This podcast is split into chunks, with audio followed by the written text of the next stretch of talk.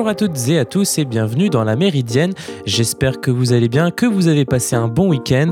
Aujourd'hui, lundi 22 mars, on démarre une nouvelle semaine d'actualité et je serai aujourd'hui bien sûr accompagné de Benjamin qui va nous présenter l'actualité sportive du week-end et quel week-end. Et nous ferons bien sûr le tour de l'actualité euh, plus globale en France et dans le monde. Et on commence maintenant avec le Flash Info.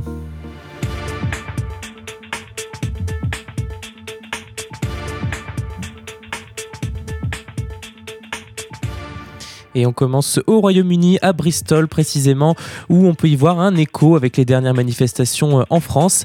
À la suite d'un rassemblement hier contre un texte prévoyant notamment d'accroître les pouvoirs des forces de l'ordre face aux manifestations non violentes, des centaines de personnes ont convergé vers un commissariat à Bristol. Deux policiers ont été blessés et hospitalisés. L'un a un bras cassé, l'autre des croûtes fracturées, a indiqué la police d'Avon et Somerset dans un communiqué publié sur Twitter. Des photos publiées sur le site de la BBC montrent un manifestant brisant les vitres du commissariat et des feux d'artifice éclatant au milieu de la foule. Deux véhicules de police ont aussi été incendiés. Le projet de loi auquel s'opposent les manifestants vise à sanctionner les manifestations jugées trop bruyantes ou nuisibles, les protestataires risquant de se voir infliger des amendes ou des peines de prison. Donald Trump prévoit de revenir sur les réseaux sociaux, mais via sa propre plateforme. L'ancien président américain qui a été banni de Twitter et de Facebook après l'attaque contre le Capitole à Washington le 6 janvier dernier par ses partisans va lancer d'ici 2 à 3 mois un nouveau canal de communication. C'est ce qu'il a déclaré hier à Fox News. C'est ce qu'a déclaré pardon, l'un de ses conseillers, Jason Miller. L'homme d'affaires Mike Lindell, fervent partisan de Donald Trump, a lui aussi récemment annoncé son intention de créer une nouvelle plateforme. Cet amateur de théorie du complot a fait savoir que le réseau social serait un mélange entre Twitter et YouTube et qu'il s'appellerait Vossel. Deux Américains accusés d'avoir aidé à la fuite de Carlos Ghosn ont été inculpés au Japon. Des procureurs nippons ont inculpé aujourd'hui Michael et Peter Taylor, deux Américains accusés d'avoir aidé l'ancien patron de Renault Nissan, Carlos Ghosn, à s'enfuir du Japon vers le Liban dans des conditions rocambolesques en décembre 2019, alors qu'il était accusé de malversation financière. Arrêté en mai 2020 par la justice américaine en vertu d'un mandat, d'arrêt japonais, Michael Taylor, ancien membre des forces spéciales américaines reconverti dans la sécurité privée, et son fils Peter avaient été extradés des États-Unis début mars après avoir épuisé tous les recours possibles. Ils avaient été conduits au centre de détention de Kosuge à Tokyo, là où avait été détenu Carlos Ghosn pendant 130 jours entre novembre 2018 et avril 2019. Un document des procureurs américains évoque une des fuites les plus effrontées et les mieux orchestrées de l'histoire récente. Le mania déchu de l'automobile qui fait l'objet d'une demande d'arrestation d'Interpol reste hors d'atteinte de la justice japonaise car le Liban n'extrade pas ses ressortissants. La justice libanaise lui avait toutefois interdit de quitter le pays. 79%, c'est le pourcentage d'efficacité du vaccin d'AstraZeneca contre le Covid-19. C'est ce qu'affirme aujourd'hui le laboratoire suédo-britannique après un essai clinique effectué aux États-Unis qui indique également que le vaccin n'augmente pas les risques de thrombose. Le sérum est efficace à 80% pour les personnes âgées de plus de 65 ans, a-t-il affirmé, alors que plusieurs pays ont renoncé à le prescrire aux plus âgés en raison d'un manque de données lors des précédents essais. Thierry Breton fixe l'objectif du 14 juillet pour atteindre en Europe l'immunité collective. Selon lui, la hausse prévue des livraisons de vaccins va permettre d'atteindre cet objectif. C'est la dernière ligne droite parce que nous savons que pour vaincre cette pandémie, une seule solution, se faire vacciner. Les vaccins arrivent, ils seront là, a-t-il assuré. Entre le mois de mars et le mois de juin, on va livrer entre 300 et 350 millions de doses de vaccins, a-t-il encore détaillé. Le commissaire européen a précisé la montée en cadence des livraisons attendues en Europe avec 60 millions de doses livrées en mars, 100 millions en avril, 120 millions en mai. Selon lui, ce sont 55 usines qui fabriquent désormais des vaccins en Europe. La Belgique rend aujourd'hui un hommage national aux victimes cinq ans après les attentats djihadistes de 2016. Une minute de silence a été observée dans la matinée aujourd'hui sur les lieux où les, terroristes ont frappé cinq ans après. Le devoir de mémoire se perpétue. La Belgique rend aujourd'hui un hommage national aux victimes de ces attentats du même jour en 2016, une date restée gravée dans les mémoires cinq ans après comme celle des pires attaques subies par le pays depuis la Seconde Guerre mondiale. Ce matin-là, une double attaque suicide à l'aéroport international de Bruxelles, puis dans une station de métro du quartier européen fait 32 morts et plus de 340 blessés, des actes revendiqués par l'organisation État islamique. Quatre jours plus tôt, Salah Abdeslam, seul membre encore en vie des commandos ayant frappé Paris le 13 novembre 2015, a été arrêté à Bruxelles après quatre mois de cavale. D'après les enquêteurs, son interpellation a vraisemblablement accéléré le passage à l'acte des autres membres de cette cellule djihadiste repliée en Belgique qui se sentaient traqués par la police. À 7h58 puis 9h11, à l'heure où les explosions se sont produites à l'aéroport de Zaventem et au métro Maelbeek, un moment de silence et de recueillement a été observé sur place. Discours et témoignages de blessés ou de proches de personnes tuées ont été diffusés à, midi 15 lors d'une cérémonie télévisée organisée à côté des institutions européennes, là où a été érigé un monument dédié aux victimes d'actes terroristes. L'hommage national qui associe les associations de victimes Life for Brussels et V Europe intervient sur fond de critiques en raison des lenteurs de l'administration et des assurances pour prendre en charge les préjudices des attaques. Début janvier, 10 suspects ont été renvoyés en cour d'assises pour assassinat commis dans un contexte terroriste. L'ordonnance doit être encore confirmée par la cour d'appel. Le procès pourrait se tenir à partir de septembre 2022 à Bruxelles. Et parmi les principaux accusés figurent, outre Salah Abdeslam, deux hommes qui accompagnaient les trois kamikazes morts le 22 mars. Il s'agit de Mohamed Abrini, l'homme au chapeau qui a renoncé à se faire exploser à l'aéroport, et Osama Krayem, qui lui a rebroussé chemin après être entré dans le métro. Vous écoutez La Méridienne sur Radio Phoenix. Il est maintenant l'heure de faire une pause musicale dans la Méridienne. On revient juste après Footbats et le titre The Balcony, avec notamment l'actualité sportive présentée par Benjamin. Restez bien sur Radio Phoenix.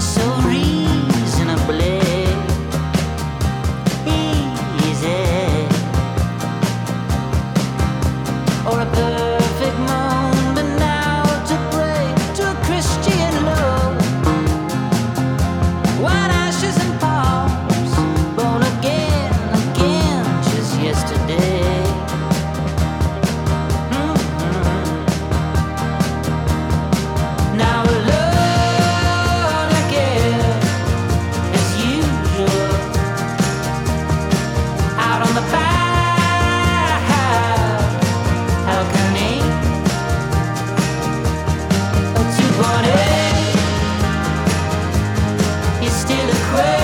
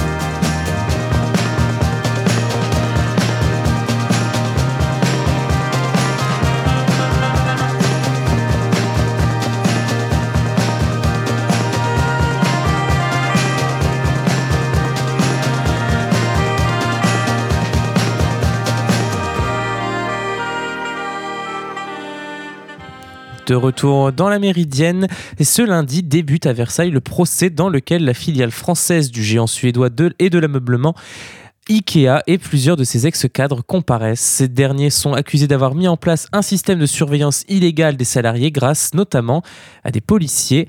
Cette affaire avait été révélée en 2012 par le Canard enchaîné et Mediapart avant d'être instruite après une plainte du syndicat FO obligeant IKEA France à licencier quatre de ses dirigeants.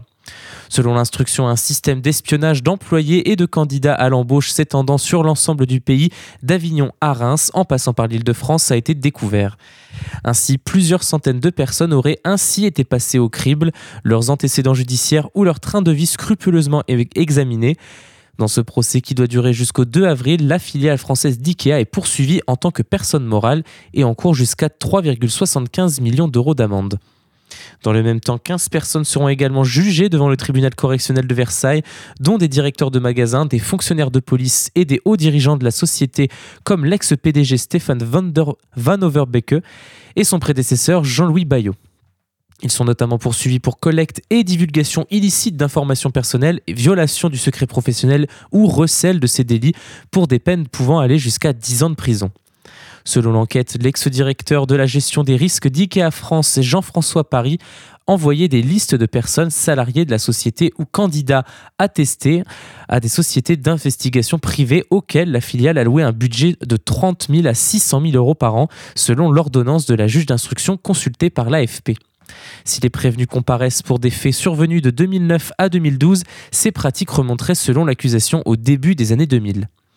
La direction aurait même fait engager une taupe aux caisses du magasin de Franconville, des agents doubles dont l'existence est confirmée par Ossine Redouani, délégué central CGT chez Ikea. Je cite, on a embauché des gens sous couvert qui avaient finalement une double mission, qui était de surveiller les syndicalistes selon l'entreprise, qui était un peu trop remuant. En 2002, Ossine Redouani avait déjà remarqué ces manœuvres douteuses lors de son embauche au magasin Ikea de Paris Nord. Très vite, le directeur était venu le voir pour lui reprocher de ne pas lui avoir parlé de son casier judiciaire. Je cite toujours, J'arrivais dans l'entreprise, c'était mon premier travail, l'idée pour moi c'était de ne pas faire de vagues et de valider ma période d'essai. Ce casier judiciaire n'était pas le mien, la personne incriminée était un homonyme qui avait effectué un braquage à main armée. Ce dernier devra demander lui-même un extrait de casier judiciaire pour prouver qu'il n'avait rien à se reprocher. Toujours selon l'investigation, Jean-François Paris a adressé ses listes à Jean-Pierre Fouret, dirigeant de la société de surveillance Airpace. En retour, ce dernier remettait à l'ex-directeur de la gestion des risques des données confidentielles comme les antécédents judiciaires des intéressés. Il, il est accusé d'avoir récupéré ces informations sur le STIC, un vaste fichier policier répertoriant les auteurs et victimes d'infractions, ce qu'il conteste. Concernant les quatre policiers mis en cause et soupçonnés d'avoir fourni les informations du STIC à Jean-Pierre Fourès, ils assurent n'avoir reçu aucune contrepartie financière, l'avocat de l'un d'eux évoquant une simple imprudence à l'AFP.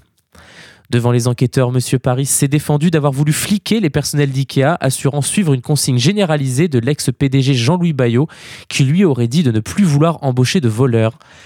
Pour les faits reprochés, la peine d'amende encourue par IKEA France peut aller jusqu'à près de 4 millions d'euros.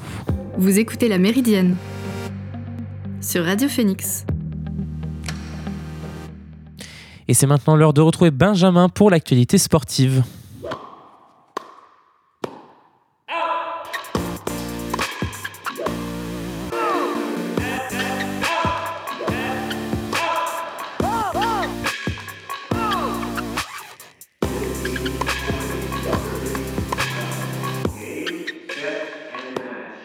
Nouveau petit week-end pour le sport canet, mais nouvelle réussite malgré une pression de plus en plus forte sur le stade Malherbe de Caen.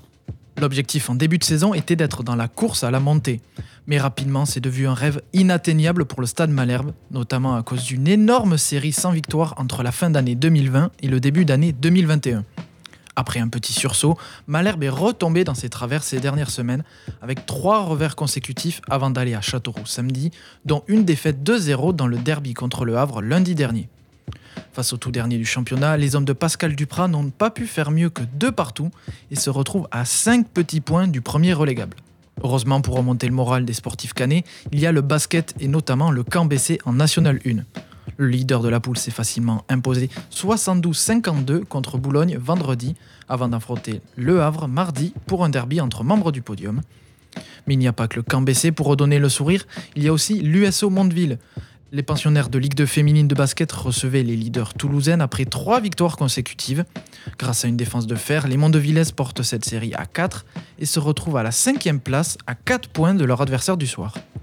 Le samedi 20 mars 2021 restera un grand jour dans l'histoire du sport français, notamment pour un scénario fou dont nous reparlerons plus tard, mais aussi et surtout la fin d'une longue série pour la France.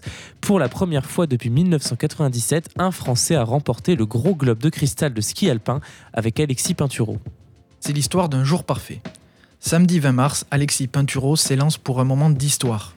Pour son 30e anniversaire, le Savoyard prend la piste du géant de Lenzerheide avec la possibilité de remporter pour la première fois de sa carrière le gros globe de cristal, synonyme de victoire du classement général de la Coupe du Monde de ski alpin. Le natif de Moutier n'avait même pas besoin de gagner la course pour s'assurer la victoire finale après le raté de son rival suisse, Marco Odermatt. Mais quand ils ont l'opportunité d'écrire leur légende, les plus grands comme Alexis Pinturo ne laissent jamais passer l'occasion. Donc pour fêter ses 30 ans et s'assurer le gros globe, le Français n'a pas fait semblant et a rapporté une magnifique victoire qui lui permet également de remporter le globe du géant. Le skieur de Courchevel a ensuite pu se faire plaisir lors du slalom de dimanche avec un podium pour terminer la saison, avant de recevoir son gros globe de cristal qu'il convoite depuis tant d'années et qu'il a frôlé à plusieurs reprises avec des deuxièmes classements au général, après Pierre Gasly en Formule 1, Julien Alaphilippe en cyclisme, Fabio Quartararo en MotoGP, Alexis Pinturo permet à la France de mettre fin à une nouvelle série sans victoire en prenant la suite de, Luc Alphand 24 ans après et en devenant seulement le troisième skieur français à remporter le gros globe de cristal de ski alpin. Le samedi 20 mars 2021 était donc, comme tu l'as dit, un grand jour pour le sport français avec le sacre d'Alexis Pinturo, mais pas seulement. Une semaine après sa défaite dans le crunch, le 15 de France affrontait samedi le Pays de Galles invaincu et leader du tournoi pour une rencontre qui nous a offert un scénario fou. La folie s'est emparée du Stade de France samedi. Après une entame parfaitement réussie avec un essai inscrit dans les 5 premières minutes, les Bleus semblent bien partis. Mais ce n'était qu'une phase. Les Gallois mettent la main sur le match en remontant leur retard pour arriver à la mi-temps à 17 partout, avant de monter le rythme en deuxième mi-temps en inscrivant un 13-3 en 20 minutes. À ce moment-là, la défaite semble promise aux Français, d'autant plus qu'il doit jouer à 14 contre 15 pendant 10 minutes à cause d'un carton jaune à la 58e minute, puis définitivement à la 68e à cause d'un carton rouge. Les Bleus se retrouvent donc menés de 10 points à 10 minutes de la fin de la rencontre en étant un joueur de moins. Mais impossible n'est pas français. Les hommes de Fabien Galtier deviennent alors intraitables pendant ces 10 minutes. Le renversement est en marche. Charles Olivon surgit pour marquer un essai pour revenir à 3 petits points des Gallois. il ne reste alors que 3 minutes dans le temps réglementaire. Il ne reste donc qu'une seule chance pour les Français afin de gagner. Il a l'histoire s'écrit devant les yeux du monde. Au terme d'une action magnifique d'altruisme qui pourrait être une définition du French flair, Brice Dulin marque l'essai de la victoire après la sirène. Le 15 de France prive donc le Pays de Galles du Grand Chelem et s'offre une chance de remporter le tournoi en cas de victoire avec au moins 21 points d'écart vendredi contre l'Écosse. Le dénouement a été au niveau de la saison. Il a fallu attendre 11 étapes de Coupe du Monde de biathlon et la toute dernière course pour savoir qui allait remporter le duel pour le globe de cristal entre Johannes Bö et Sturla Legrid pour un succès final pour le favori du début de saison, Johannes Bö. C'était inattendu, mais ça a été fantastique. Pour sa première saison complète, Sturla Legrid a épaté tout le monde et a tenu tête pendant toute la saison au favori ultime de cette saison, Johannes Bö porté par une régularité au tir monstrueuse avec 93% de réussite.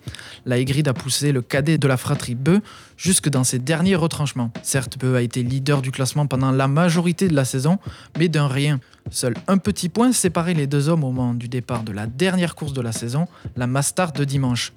Tout était réuni pour un moment incroyable digne d'un scénario hollywoodien, avec un vent des grands jours qui a forcé l'organisation à décaler la course. Même une fois lancé, le chassé croisé entre les deux Norvégiens s'est poursuivi entre les différents tirs. Puis, quand le dernier passage sur les cibles est arrivé, Johannes Bö est devant, mais rate une cible, laissant la porte ouverte à celui qui a le deuxième meilleur pourcentage au tir de la Coupe du Monde. Mais la Y craque et rate deux cibles, offrant le globe de cristal de vainqueur de la Coupe du Monde à Johannes Bö. Le grandissime favori a donc triomphé face au genou de 24 ans, mais non sans difficulté. Et une chose est sûre, on a déjà hâte d'être en novembre prochain pour retrouver ces deux hommes pour de nouveaux duels palpitants. Merci beaucoup Benjamin pour ce tour de l'actualité sportive. On se voit lundi prochain. Vous écoutez La Méridienne sur Radio Phoenix. Et c'est l'heure de faire une seconde pause musicale. On va écouter Lava la rue. Le titre c'est Magpie. A tout de suite sur Radio Phoenix.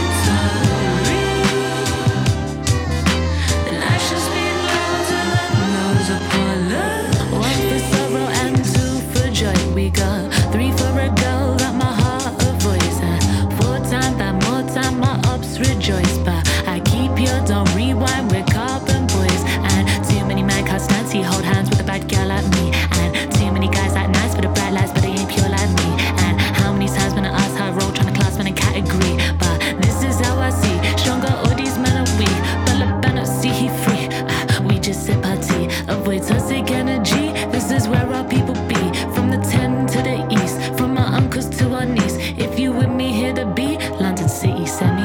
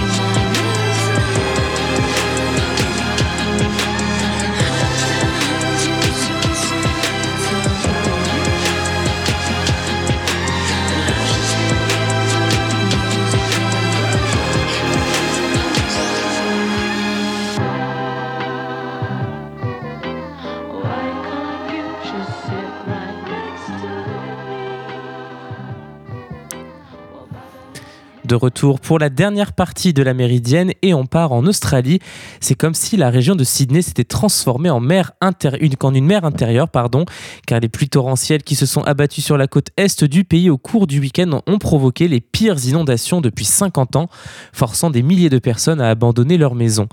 De nombreuses zones du littoral de la Nouvelle-Galles du Sud, l'état le plus peuplé du pays, sont sous les eaux, y compris des quartiers de Sydney qui n'avaient plus connu une telle montée des eaux depuis au moins cinq décennies. Des fortes pluies qui pourraient affecter d'autres régions du pays sont encore attendues cette semaine. Les habitants vivant à proximité du fleuve Hawkesbury l'un des principaux cours d'eau côtiers de la Nouvelle-Galles du Sud qui encercle avec ses affluents la métropole de Sydney ont été particulièrement affectés au cours, du week-end. Ces inondations sont en partie la conséquence du style de vie que nous avons choisi. Il faut toujours que nous nous tenions prêts à évacuer, a expliqué hier au Sydney Morning Herald Emma Jane Garrow, une habitante de la région occupée à vider une partie de son domicile alors que le niveau de la rivière commençait à monter. Selon le même quotidien, sa maison est désormais presque complètement sous l'eau. Plusieurs villes de la région ont même été complètement coupées du reste du pays, obligeant des hélicoptères à venir approvisionner la population en produits de première nécessité, comme du lait, du pain et des couches pour bébés. Le déluge pourrait engendrer des réclamations se chiffrant à des centaines de millions de dollars australiens. La première ministre de Nouvelle-Galles du Sud, Gladys Berejiklian, a indiqué lundi, aujourd'hui donc, que 38 régions avaient été déclarées en état de catastrophe naturelle. Je cite, Je ne sais pas quand dans l'histoire nous avons été confrontés à un tel enchaînement de phénomènes météorologiques extrêmes au beau milieu d'une pandémie, a-t-elle dit, faisant référence aux incendies qui avaient frappé le pays l'an dernier. Plusieurs facteurs expliquent que la région de Sydney soit touchée de manière extrême par ces pluies. Située dans un bassin, elle se trouve confrontée à ce que certains appellent l'effet baignoire. C'est ce qui se passe quand une grande quantité d'eau est déversée dans une zone à basse altitude comme Sydney et qu'elle ne peut pas s'échapper assez rapidement. Lorsqu'il pleut, l'eau déversée sur le sol finit normalement par s'écouler dans les rivières puis dans l'océan. Mais lorsqu'une trop grande quantité de pluie tombe, ces zones à basse altitude peuvent se remplir comme une baignoire le déluge ne pouvant s'échapper qu'à travers une seule petite embouchure comme un siphon. Ces fortes quantités de pluie pourraient quant à elles être liées au changement climatique. Les scientifiques estiment que le réchauffement augmente la probabilité de fortes pluies et d'inondations au cours des années. La Niña, phénomène climatique qui affecte depuis plusieurs mois l'Australie, tout en aggravant les vagues de chaleur, les feux de brousse et les sécheresses au cours des années, comme le disait El Niño. Vous écoutez La Méridienne sur Radio Phoenix. Et nous arrivons à la fin de cette émission. J'espère qu'elle vous a plu. Pour un nouveau numéro, je vous donne rendez-vous demain, même heure, même fréquence. D'ici là, portez-vous bien et passez une bonne journée sur Radio Phoenix.